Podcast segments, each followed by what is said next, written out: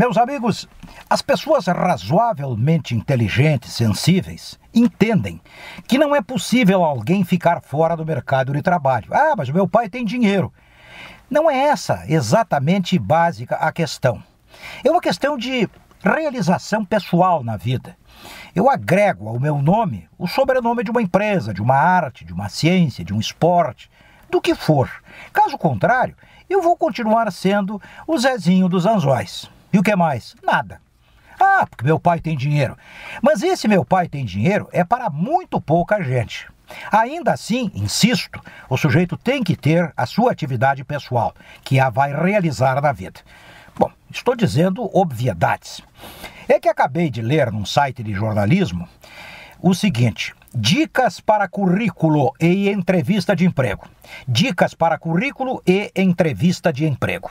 A entrevista de emprego, nas empresas razoáveis, você passa por uma entrevista. Pessoas vão ouvi-lo, ouvi-la. Desta entrevista vai resultar provavelmente a contratação ou não, porque o que mais reprova na seleção de pessoal é a entrevista. Mesmo que o camarada chegue disposto a mentir, a não contar de suas verdades, mas a experiência do entrevistador vai levar o sujeito, exemplo de um delegado na delegacia, vai levar o candidato, no caso da delegacia o detento, vai levá-lo, levá-la a revelar aquilo que até então estava pretendidamente é, ser mantido numa, numa, numa desculpa qualquer, num disfarce de qualquer sorte, numa mentira. Bueno, e aí? Só que agora tem uma outra coisa e é sobre esta outra coisa que eu quero falar. Dicas para currículo e para entrevista, até tudo bem. Agora, a grande questão que está derrubando candidatos nas avaliações para emprego é a presença das pessoas, dos candidatos na rede social ou nas redes sociais.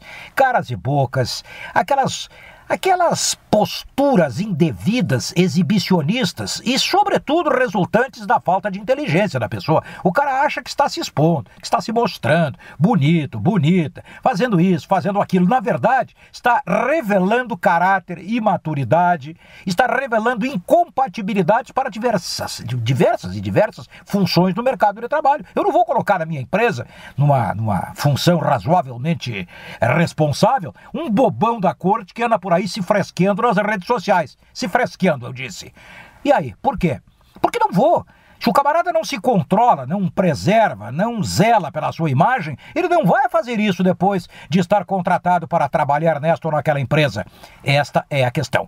Resultado: está sobrando muito pouca gente no mercado. Porque o que você vê por aí, Deus me livre e guarde. Gente de todas as classes sociais, mas especialmente das porque o cara que está lá embaixo, o que ele fizer está justificado.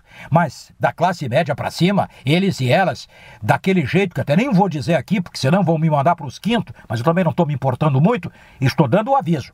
As pessoas não serão contratadas, não ficarão sabendo da razão. Mas a razão é não é o currículo que diz eu fiz isso, eu fiz aquilo, eu fiz intercâmbio. Isso aí não tem nenhum valor, mas nenhum valor. Mas as imagens e os textos de redes sociais estão derrubando. E você quer que eu diga o que penso? Graças a Deus.